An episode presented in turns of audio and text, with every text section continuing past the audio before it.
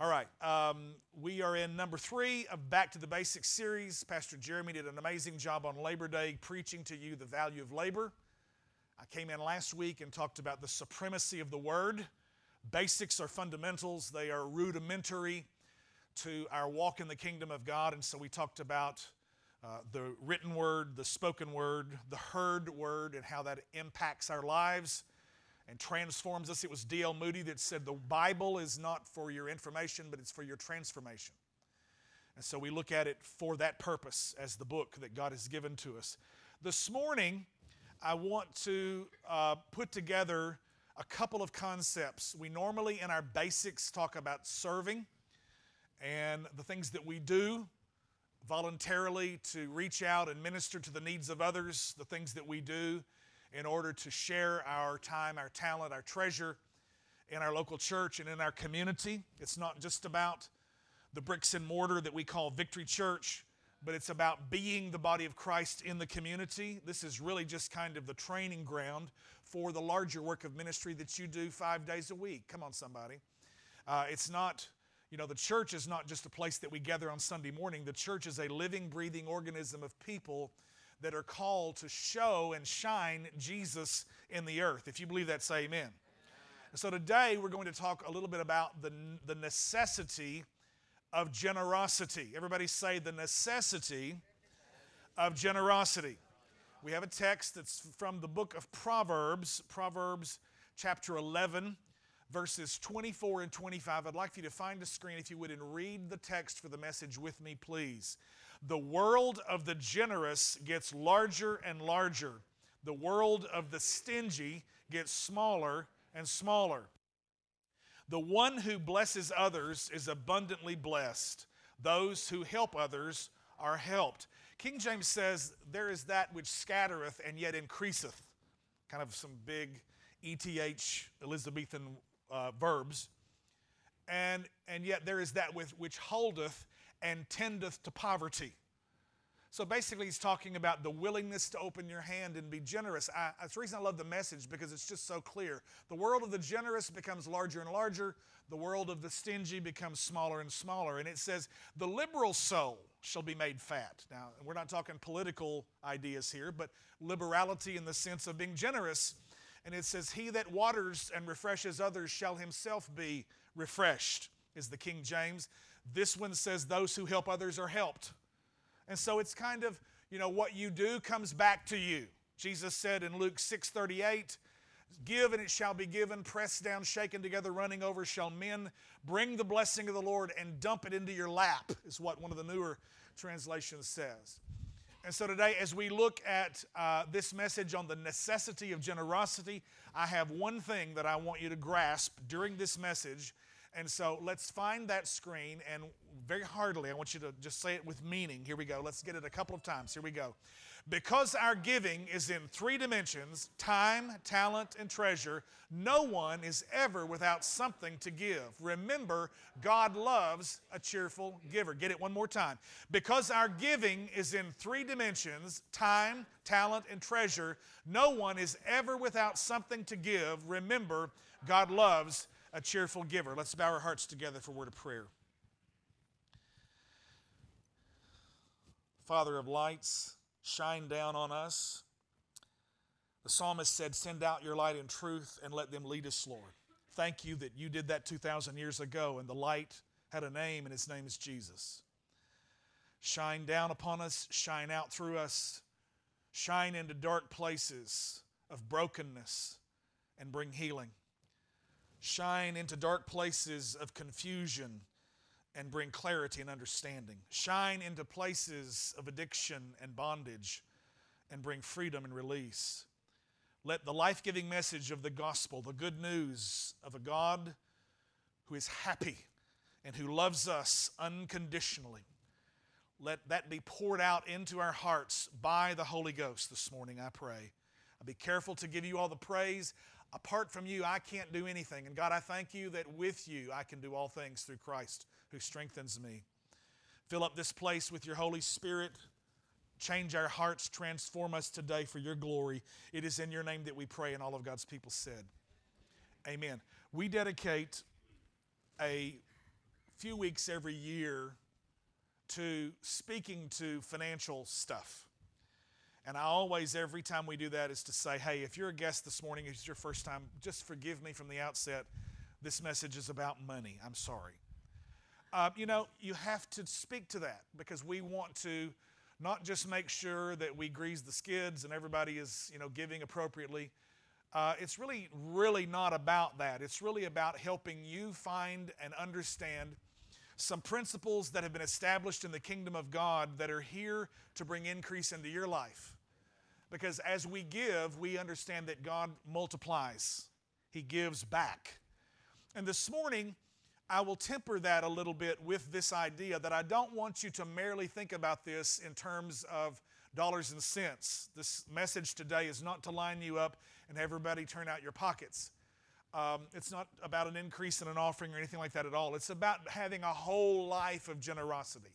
It's about sharing with the, the world and with our brothers and sisters, first of all, in the family of God, with our own families, our own natural blood kin relationships, but those that have been born of the Spirit as well in the community of faith, and then those in the community out here in the Delta that God has marked and that are yet to become part of the family of God. I believe that we are to share out of the nature of the God who is no longer separated from us way off in the distance, but the God who came near in Jesus and by the Holy Spirit now lives on the inside of us. So the God who is himself a giver has now given so that he could come on the inside of us and he could give through us. Somebody say amen if you understood what I just said. God's nature is to give. And there are threes that are stamped all over the scripture because God is three in one. He is one God, but He is Father, Son, Holy Spirit. So we see, we theologians literally made a word in order to come up with this concept. Trinity comes from, triune, from, from threeness and oneness, unity brought together.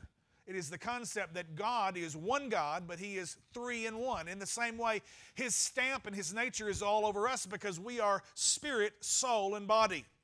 In the same way that God is. God is a spirit, He has a soul, He dwells in a body. I'm looking at the body of God this morning. He lives in a people. Come on. He, he, God is here this morning because He showed up when you walked in with Him on the inside of you.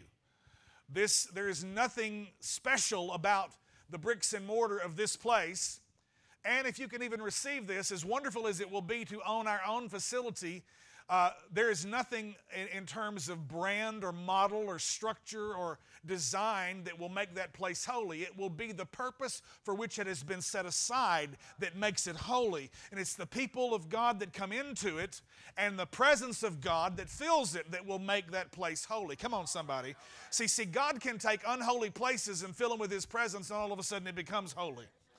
God can go down into the ghetto of somebody's broken life and, and, and take all the, the ramshackle pieces of, uh, of stuff that the devil's basically thrown down. I'm going to preach a little bit this morning because I feel something coming up way down from my toes. And God can take the mess that you're in and the mess that you've made and the brokenness because of decisions and wrong turns that have been made, and He can take the ghetto of what's left and turn it into something beautiful turn it into a place of holiness and a place of beauty. As a matter of fact, that's what the, the writer of Ecclesiastes said that God has made everything beautiful in its time. And look at your neighbor and say, It's time. It's time for the Delta. It's time for your family. It's time for the dry bones of relationships, as we call them in faith, to come alive in the name of Jesus. And so, in the very same way, all over Scripture, there's a threeness stamped on it. We see in, in, in John, 1 John, 2 John, 3 John, those little letters he wrote to stages of maturity, little children, young men, fathers. Jesus talked about stages of fruitfulness, that there's some that bear 30 fold, and some 60 fold, and some 100 fold. And then there's the seed, and then there's the blade, and there's the full corn in the ear in terms of our, our sustenance. There's the milk that babes drink, there's the bread of the word that those that are a little bit more, more mature grab hold of. And then those that are seasoned, the Bible says there's meat for them in the word in due season. So there's, there's, there's, there's a sandwich. Every time I come together, I, have got to be con- I have to be cognizant about God's desire to meet and minister to people right where they are. So there's a bread and there's meat and there's a beverage. And if you're not ready to chew this morning and your teeth hadn't come in, just gum it a little bit and get you a big dose of milk. 1 Peter 2 says, Let the newborn babes desire the sincere milk of the word. There's some milk that you don't ever outgrow. Come on, somebody.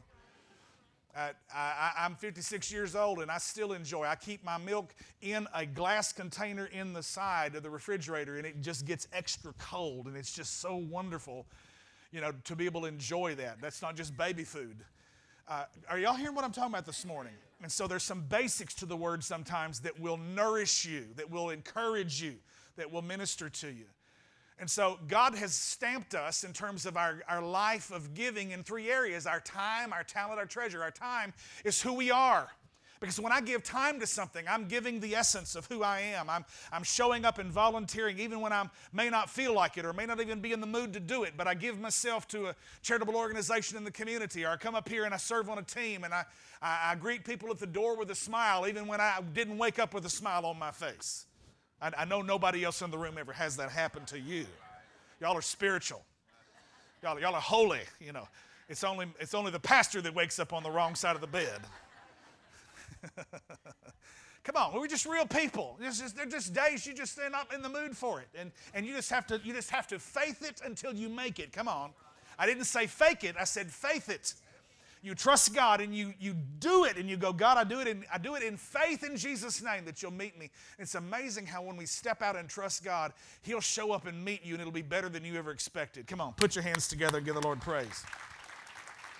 Your time is who you are. You're given a piece of yourself. Your talent is what you know. It's a skill. It's a, it's, it's a particular uh, skill set of knowledge or some principles or maybe a, a, a, talent that, that God has given you, a natural ability or, or some area of training that you, and so when you give that, you're giving a piece of yourself.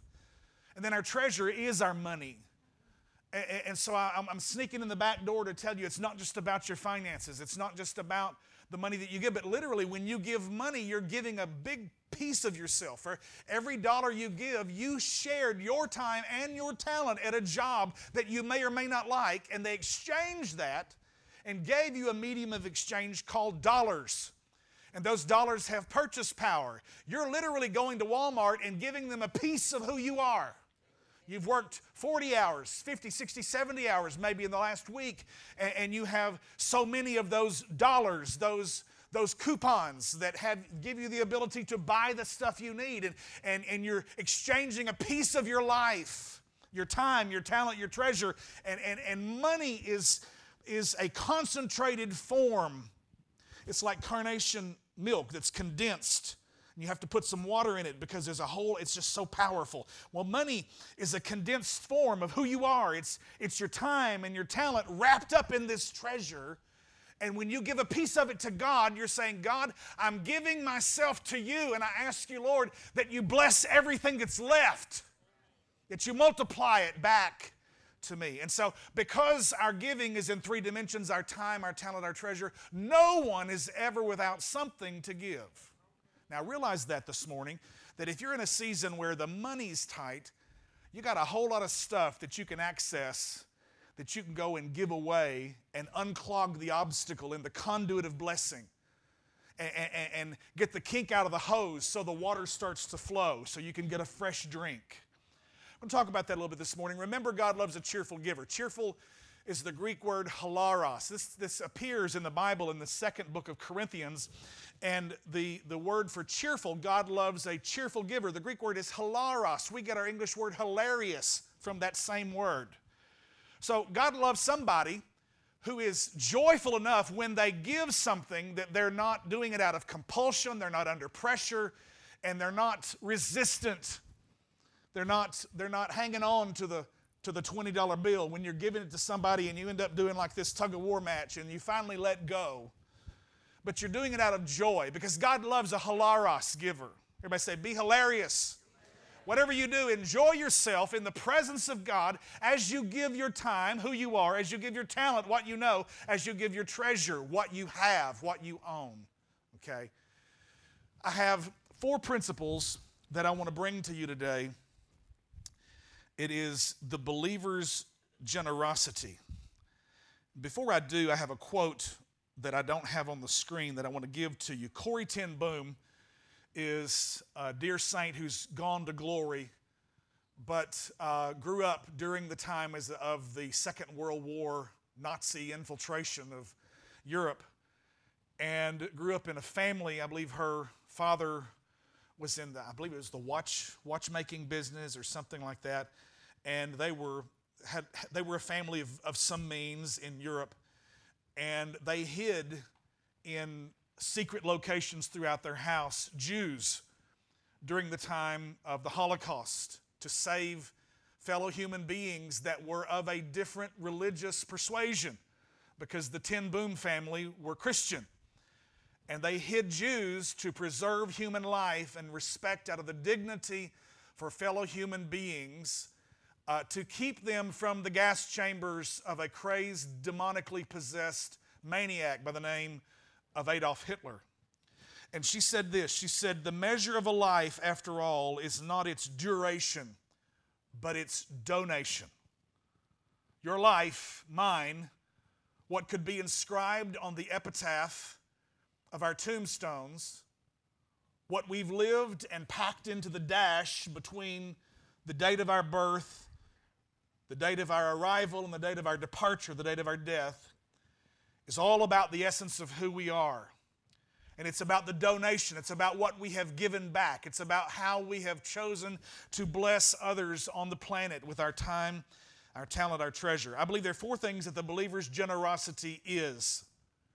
I don't want to say should be, I don't want to say ought to, because this is not about putting a legalistic requirement on you to have to check off to earn a gold star because we know that nothing we do can earn the favor of God. He freely gives it to His children. And if you are His child, you are blessed. You may not know it yet, you might not be acting like it yet, but as His child, as His son, as His daughter, you are blessed by the Father. Everybody say, I am blessed. The believer's generosity is, number one, is spiritual. Everybody say spiritual. Romans chapter 12, verse 1, the English Standard Version, which vast majority of Greek scholars and theologians attest to this and believe that it is the nearest to the uh, original that we have right now in terms of a studious kind of a translation. It's a little bit clunky, doesn't flow like some of the uh, more thought for thought translations like the message and NLT, as I'll get to in a minute. But this is what it says in, in Romans 12 1. I appeal to you, therefore, brothers, by the mercies of God, to present your bodies as a living sacrifice, holy and acceptable to God, which is your what? Say it. Spiritual worship. Paul the Apostle was appealing to the Roman Christians to say to them, look, with everything in me, with all the energy I have, I'm, I'm trying to grab your attention to say, give yourselves to God. Everything that you do on a daily basis is not just about an offering on Sunday morning, but your life is an offering. Your life is worship to God. How you keep your house, how you treat your spouse. That's rhyming, and I didn't even plan it. I'm going to start a little preaching rapping here. Uh, how, how you cut your grass. And I'm not going to try to rhyme that way. Um, um, how, how, how you water your yard. that was not planned. Help me, Holy Spirit. It's just, man. Anyway, y'all, y'all are a mess. That's just what I want to say. I beseech you, the King James says, I beseech you, therefore, brothers, by the mercies of God, that you present your bodies a living sacrifice, holy and acceptable to God, which is your reasonable service. King James says your reasonable service. And basically, what he's saying is after God, who is the giver that established this whole thing in the kingdom, God is a giver because the first law of love is giving because God loved and he gave and he gave his only begotten Son after he gave the greatest gift the planet could ever receive, it is only reasonable in your service that you would give yourselves back to God. I love the ESV because he says this is your spiritual worship. Because we have a tendency to compartmentalize and think about Sunday morning songs, worship songs, being worship. How many of you know you can sing the song and not have any worship in what you're doing? You can go through the motions, seeing everybody else enjoying the presence of God, and you're just you're just mouthing, it's just dead words. You know, we can, we can think that because we're singing a worship song that we're worshiping, but worship flows out of a heart that does it 24 7, 365. It, it, it's out of a, a consciousness of the presence of God that whatever I do in word or deed, Colossians 3.23, I do it all to the glory of God. I work to the glory of God. I clean my house to the glory of God. I, I, I, I treat my family right to the glory of God. Now, everybody blows it. We all miss it. Thank God that we can get forgiveness and we can do a reset. We can get back up on the horse and we can ride again but it's all that we do should be to the glory of God. Somebody say amen. He says, Here I appeal to you. King James says, I beseech you. So it's strong language going, I'm trying to do everything I can to get your attention, to give yourself back to God. Let your life be a spiritual act of worship. Let your generosity, your time, your talent, your treasure flow out of a generous heart. Because if you're generous, your world will get larger and larger. But if you're stingy and hold back, your world has a tendency to get smaller and smaller. The planet and the economics of man is driven by a concept called scarcity. And scarcity is the idea that the less of something creates a greater degree of value. That's why gold is more valuable than dirt. You can buy an acre of ground for the price of maybe an ounce or two of gold. I mean, now, location has everything to do with it. You start talking about an acre in Manhattan, New York City, then it's probably more valuable than gold. But you talk about any of the land that is around here, any of the acreage in, in West Memphis, Marion, Memphis, even, and, and you're talking about because land is so plentiful and in abundance, then it does not have the value that gold or diamonds or precious gems or uranium or some of the precious metals of the earth and the elements that God placed here in terms of resources on the planet the fewer of them that there are, then man has ascribed this principle that says because there's so little of it, then it has greater value. But I want to tell you that in the natural that works, but in the kingdom of God, we're not limited to the, the principle of scarcity. Because we're serving a God who took a little boy's lunch one day, his little happy meal from, uh, from Ben Mickey D's, whatever, in Israel, and he had a little lunch, a little filet of fish sandwich. He had, he had five loaves and two fish. And the little boy put it willingly into the master's hand, and that lunch fed 20,000 people. Scripture says 5,000 men counted, and they didn't count the women and children those days because it was only the men were the ones that counted in that culture. How many, you know, how many thankful that Jesus came along to also change that and elevate women to a place of dignity and not just chattel to be owned and controlled by their husbands, to, but to be the other counterpart of the image of God. Male and female made he them. Come on, somebody say amen. Ladies, you ought to be shouting me down. What's wrong with you? Thank you. Um, as we recognize that God is able to take what little we have and we put it into His capable hands by the kingdom of God and by His unlimited, all sufficient power, He can take our scarcity and blow it into abundance. Come on, somebody. Are you hearing what I'm saying? So, in the kingdom of God, we're not limited to economies of scale or uh, capitalism or a command economy of communism or anything like that. The kingdom of God can flourish in any of those areas, sometimes easier in one than the other, but it can flourish in spite of the limitations of man. Come on, somebody. Are you hearing me? Now, I want you to realize that as we begin to grasp this understanding of my time, my talent, my treasure, that God wants us to be generous. Tim Keller is a great hero of mine. He pastors Redeemer Presbyterian Church in New York City. Great theologian, writer, speaker. Read several of his books. He says, A lack of generosity refuses to acknowledge that your assets are not really yours but God's.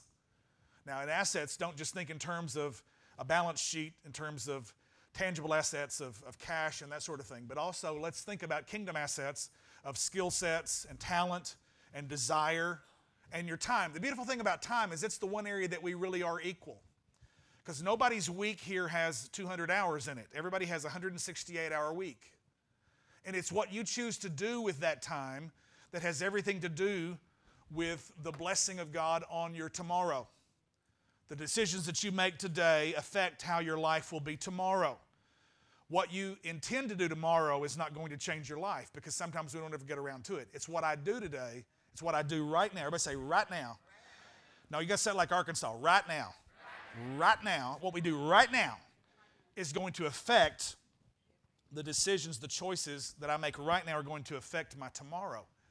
And, and if I string enough of those together, then it begins to affect the, the, the actual financial resources and the strength that I can provide for my family for generations to come. I'm grateful to God because of faithful Christian parents that believed in the tithe and to some degree labored with the basis of what we call the American dream, and in two generations have seen an outrageous leap in terms of increase. Both of my parents were born into families of abject poverty. My dad was one of 12 children, born in Savannah, Tennessee. And during the time of the Depression, they lost their 160 acre farm in Savannah and moved to Tyronza, Arkansas, and they sharecropped on the Norcross plantation in Tyronza. And so my dad grew up there, and my mom was born in a little shack outside of Marked Tree, Arkansas. I, I mean, if you even know there is an outside to Marked Tree, Arkansas. Um, and, and and it, I don't, don't hear that the wrong way because my people are from there. My, my sweet granddad, Jake Blake, who was said to be the most righteous man in town, true godly man. And three children were born to Jake and Ellie, Ella Blake. My sweet mom, Mary Agnes, was the, the baby. And mom quit school in the sixth grade at 14 to marry my 25 year old daddy. And Jake Blake, who was a deacon in the Church of God, required Grady, my dad, to come to church and court Mary Agnes on the pew at the Church of God on uh, Allen Street in Marked Tree, Arkansas. And so, if you're going to see Mary Agnes, if you're going to see my daughter, then you're going to see her at church. And so that was that was their requirement. My dad never finished formally. He in the army, he got his GED, but he never finished in formal education past the third grade because year after year after year in their agriculturally driven home that they did everything raised the chickens and milked the cows and had the hogs and grew the crops and everything and tried to sell them to make a living and grew enough vegetables to be able to feed the family every year it'd get a little bit further as harvest season came and dad would get behind and he said you know it was embarrassing when you're you know 14 years old and you're sitting with the second graders and so you just finally get disgusted and quit. And and to think about that and that in one generation he has three sons that all graduated college with postgraduate degrees, and that now my children in their 20s are enjoying a degree of success and prosperity that even right now are, are greater than the blessing that I have in terms of financially. That's just two generations. Can you imagine what it would be if you would start making godly decisions right now? You can affect generations to come and break a cycle of poverty and ignorance and see the blessing of God and the hand of God come on your life generationally, not just for you right now. Mom and dad were faithful with what they had, and they poured those principles and the love for God into their children. The children have been faithful with what they had, and they've seen God be able to just, just explode the blessings of the Lord out of a spirit of generosity. It's crazy what my older brother's kids have done. My, my, my, my brother Jim, who is, I'm 56, Jim is 70 years old, and he has a son who's a Navy SEAL who has written a dozen books on, on health and has parlayed that Navy SEAL career into a, all this book writing that he's doing is just going like a million dollars. It's crazy because that, that desire to, to, and he's a Christian, he loves Jesus, and that desire just to dig in and to work hard, that, that old Puritan work ethic that we've all heard about, that you, you work like it all depends on you, but you pray like it all depends on God. And when you put those two elements together, and you can sanctify the American dream with a kingdom perspective and not just a give me all I can and guard it, and I'll load up my shotgun and shoot you, you know, if you try to mess with my stuff but really live out of a heart of generosity. Let, it, let us become in our giving liberal, and I'm not saying political either, I'm just saying let us be liberal in our hearts and give and bless others, then it's amazing what God can do because your world will become larger and larger and larger and larger. Come on, somebody, put your hands together and give the Lord praise. Are you getting anything out of this? Let me move quickly. The believers generosity is spiritual. That's where we worship the Lord.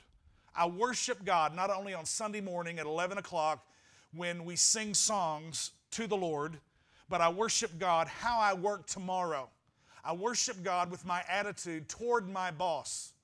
Or if you are the boss, you worship God with your attitude rightfully toward your employees, respecting them and, and, and, seeing the blessing of God come on your business and righteously to what is appropriate, sharing the blessing of that business into their lives as you invest into them. Don't shout me down. I'm preaching real good right now.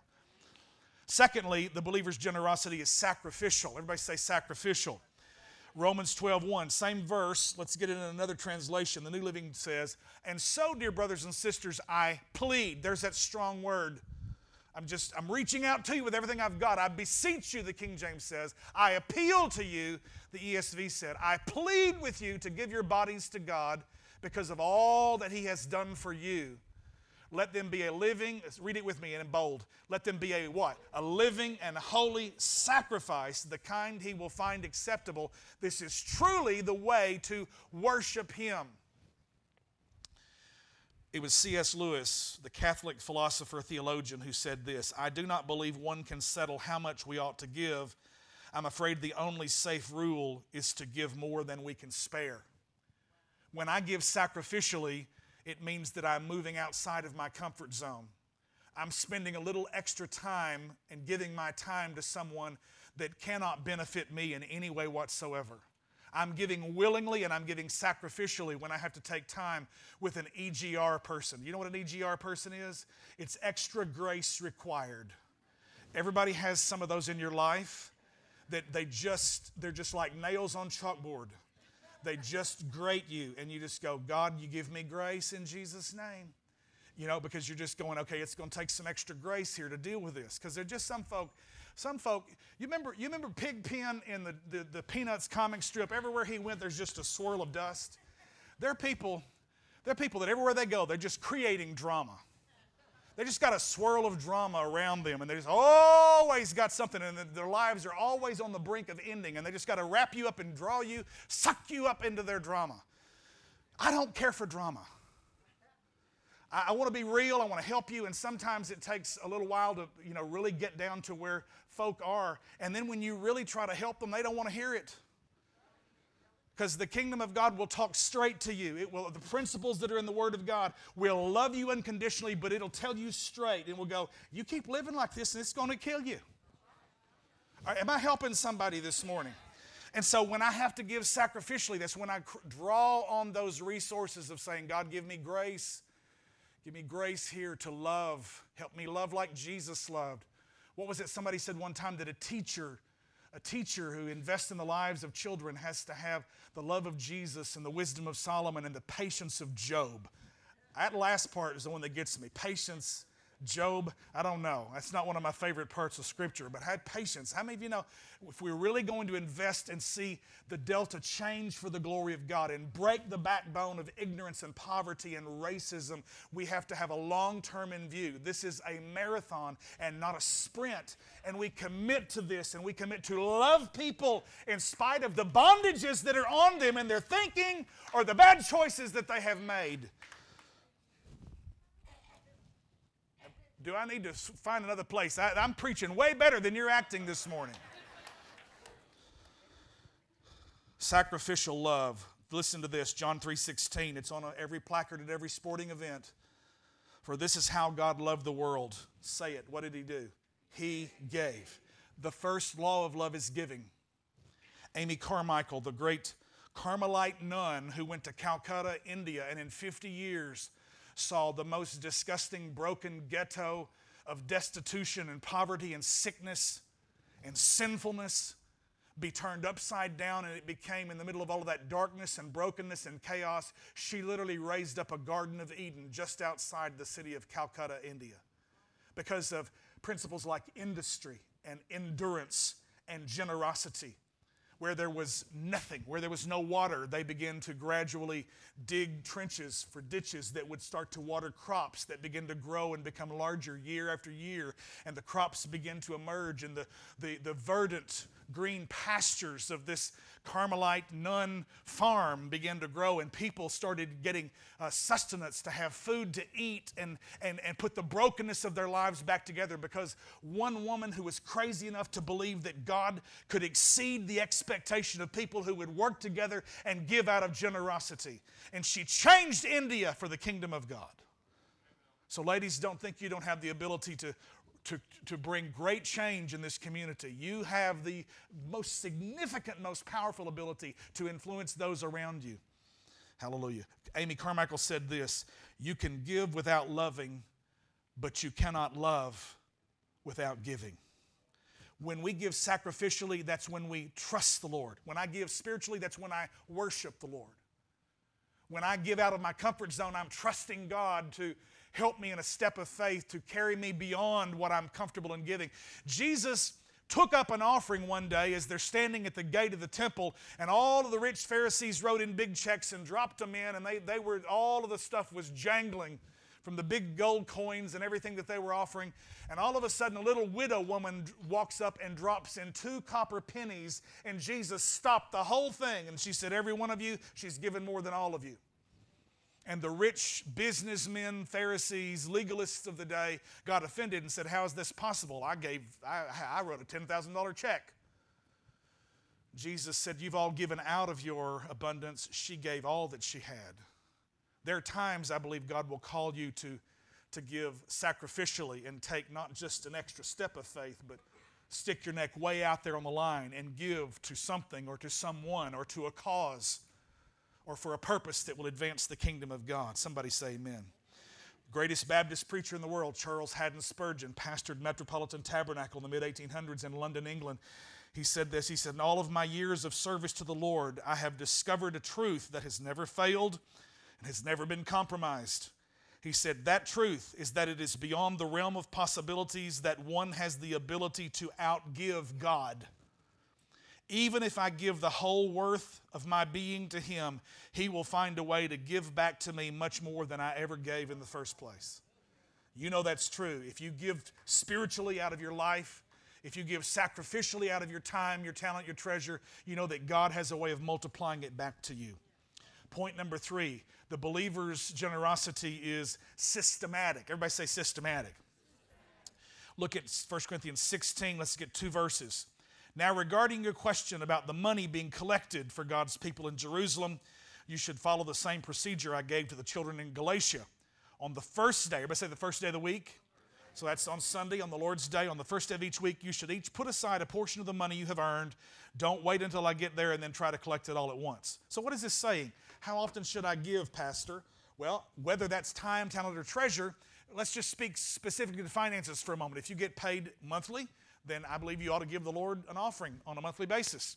If you get paid bi weekly, then you ought to every two weeks give the Lord an offering. If you get paid every week, then you ought to take out a portion where you give a portion of that to the Lord. We don't, uh, out of any compulsion or pressure, we don't visit you with a finance team and ask you to sign a card. We don't. We have never taken pledges toward the budget here at Victory. Other churches do that. We are not in any way thinking that we're better than them because we don't. This is just how the Lord instructed us. We've always stepped out in faith every year and we've taken, uh, we believe God and said, okay, let's trust God for a 5% increase in this budget. And every year, God's just always blessed us. And over the years, we've seen it grow.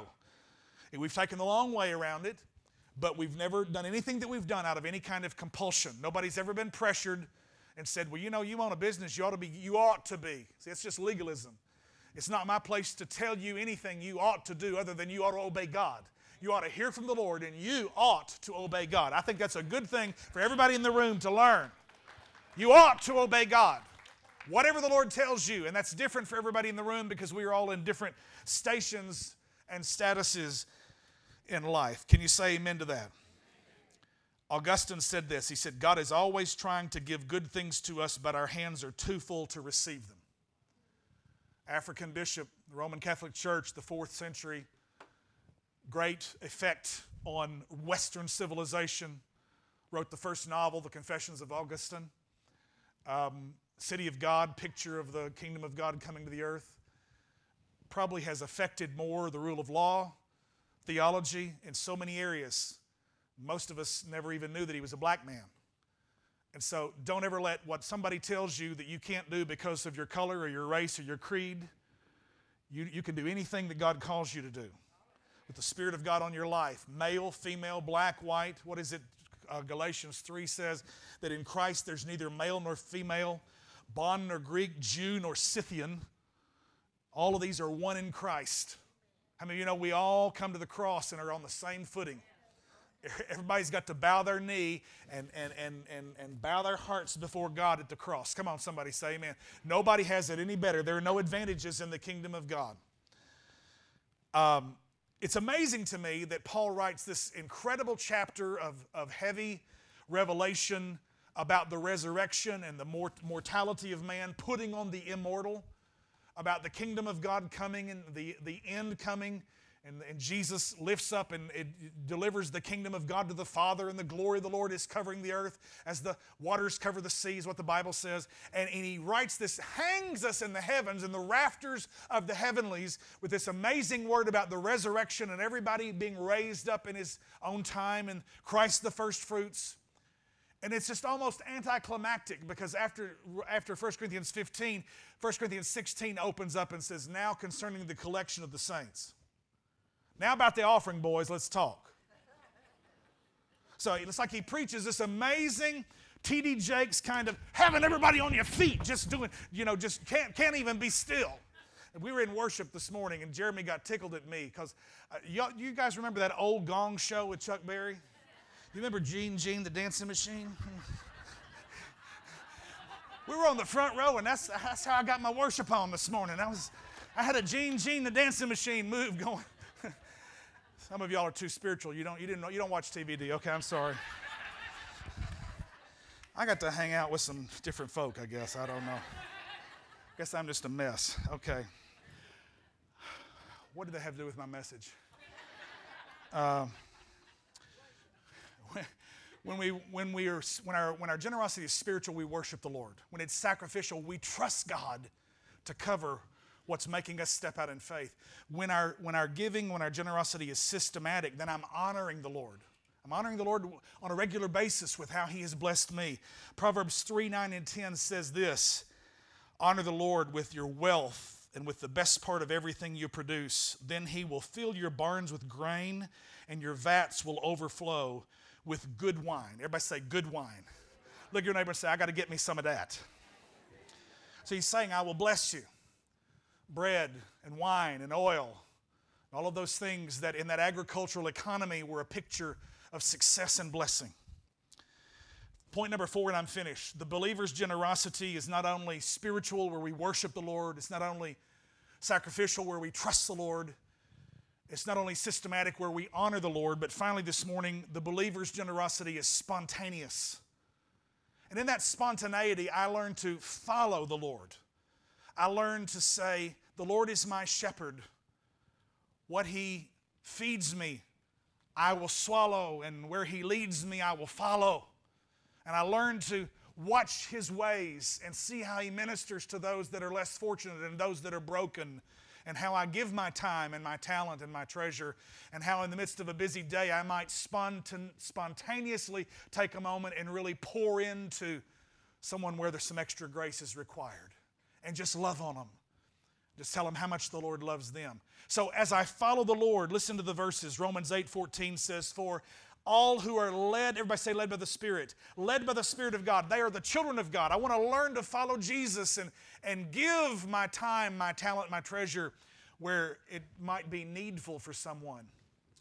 I usually keep some singles, some ones in the console of my vehicle because when I'm in Memphis, just on a regular basis, I'll see somebody at a stoplight coming off the interstate and they'll be holding a we'll work for food sign. And I remember back in the 90s, I was just really headlong into the whole just ultra conservative and, you know, had Bible to support it. You don't work, you don't eat. And, and I remember one day we picked up a young man right there at Madison as we came off I 240. And Dawn was in the Jeep with me. And and a handsome young man. I said, What are you doing out here? You can get a job. You're, you're a good looking guy. What, what's, what's the deal? And he told me his story. He'd been sleeping underneath the shadow of the alcove of Idlewild Presbyterian Church, and he had a little worn backpack. And it was a very tragic story. I don't have time to tell you because it would take me a few minutes to set it up and tell you. And so we drove through Chick fil A and got him a meal and then took him back so that he could stand out there and you know collect some change or some ones for some from some more people. And I remember in the past thinking, my goodness, you know, on a six or eight hour day, that person out there is probably making more money today than I am. And that's how I thought. And I remember one day I pulled up there by myself, and let me just not lose the story. We prayed for the young man and encouraged him. I've never seen him since then. I don't know what happened to him, but I took a moment to spontaneously give to someone, and it wasn't just a quick dollar, but it was a meal, and it was a prayer, and it was a witness and sharing some, some love, just one brother to another. And Dawn was just taken. She said, "You know that this just just breaks my heart. He's, he he has so much potential, and yet his story. See, the whole point is we don't know those people's story. And, and the, the thing that you got to realize is, even sitting in this room this morning, there are people here that are hurting and broken over something that nobody else in the room knows anything about. And before we jump to conclusions, by the way, biblically that's called judgmentalism. Before we jump to conclusions and pass judgment on someone, what if we could just stop long enough to make a connection and smile and listen and lend an ear to hear? I remember I was driving up one day right at, right at that same spot on Madison, and, and there was an individual standing there, and I heard the Lord say, Give him money. And I looked in my console, and it wasn't a one.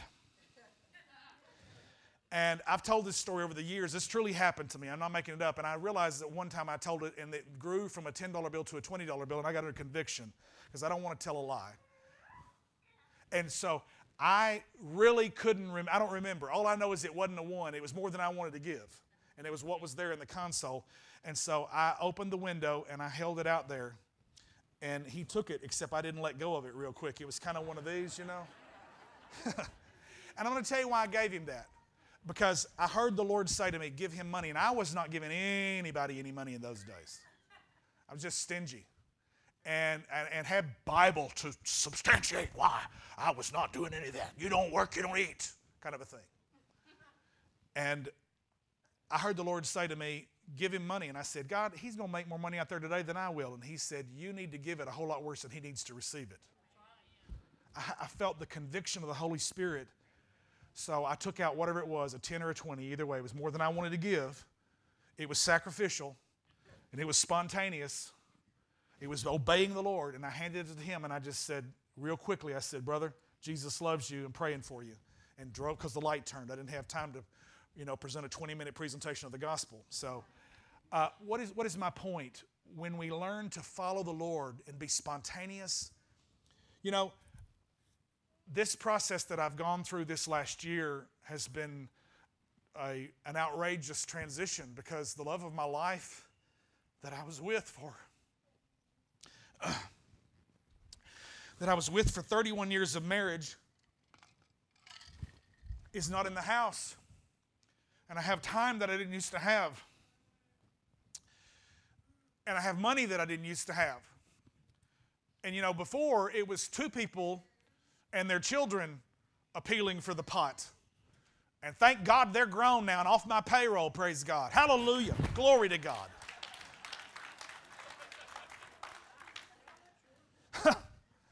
Hallelujah. Shikamoshai. and, but it's, you know, and it was just two of us going, okay, well, let's do this, let's do, and we had to come to agreement. Well, now it's just me. And I'll be honest with you, I would much rather have her than to have the freedom because now I don't have to please anybody but myself. And I've got time that I didn't used to have, and I'm going, how, how do I manage this? How do I manage my time? How do I manage my money? And how do I give? How do I invest? And I'm doing all of those things, and I'm grateful for the wisdom of the Lord and friends and professionals in these areas, counselors to help me with my emotions, financial advisors to help me with my future and planning, investing, and giving and sharing.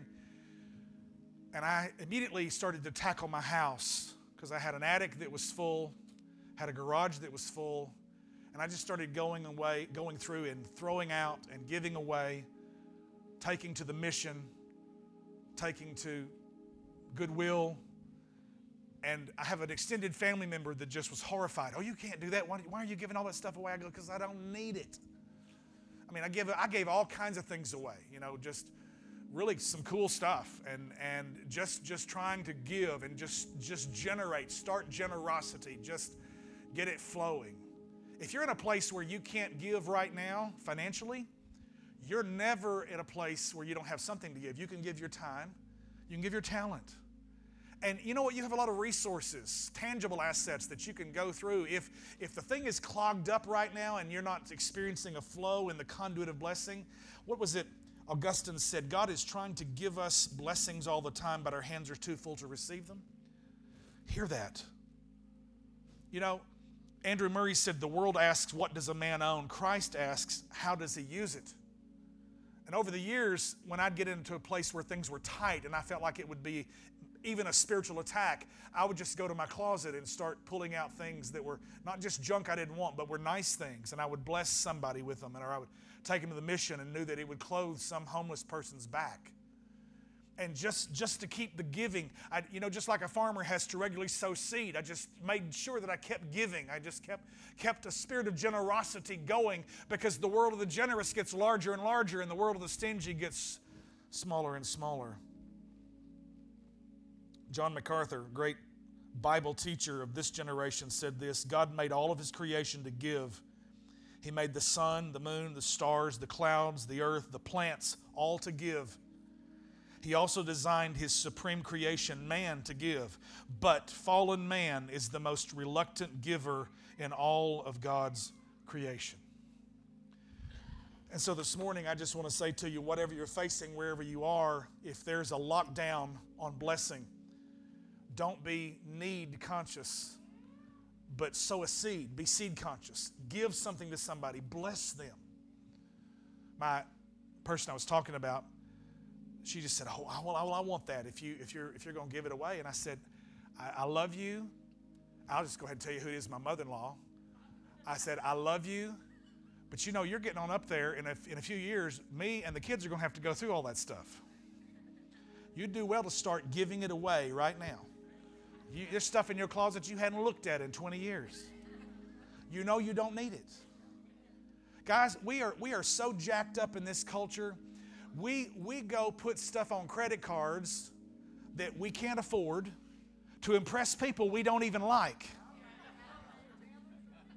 and hock up our, our credit and get in debt up to our eyeballs and can't see.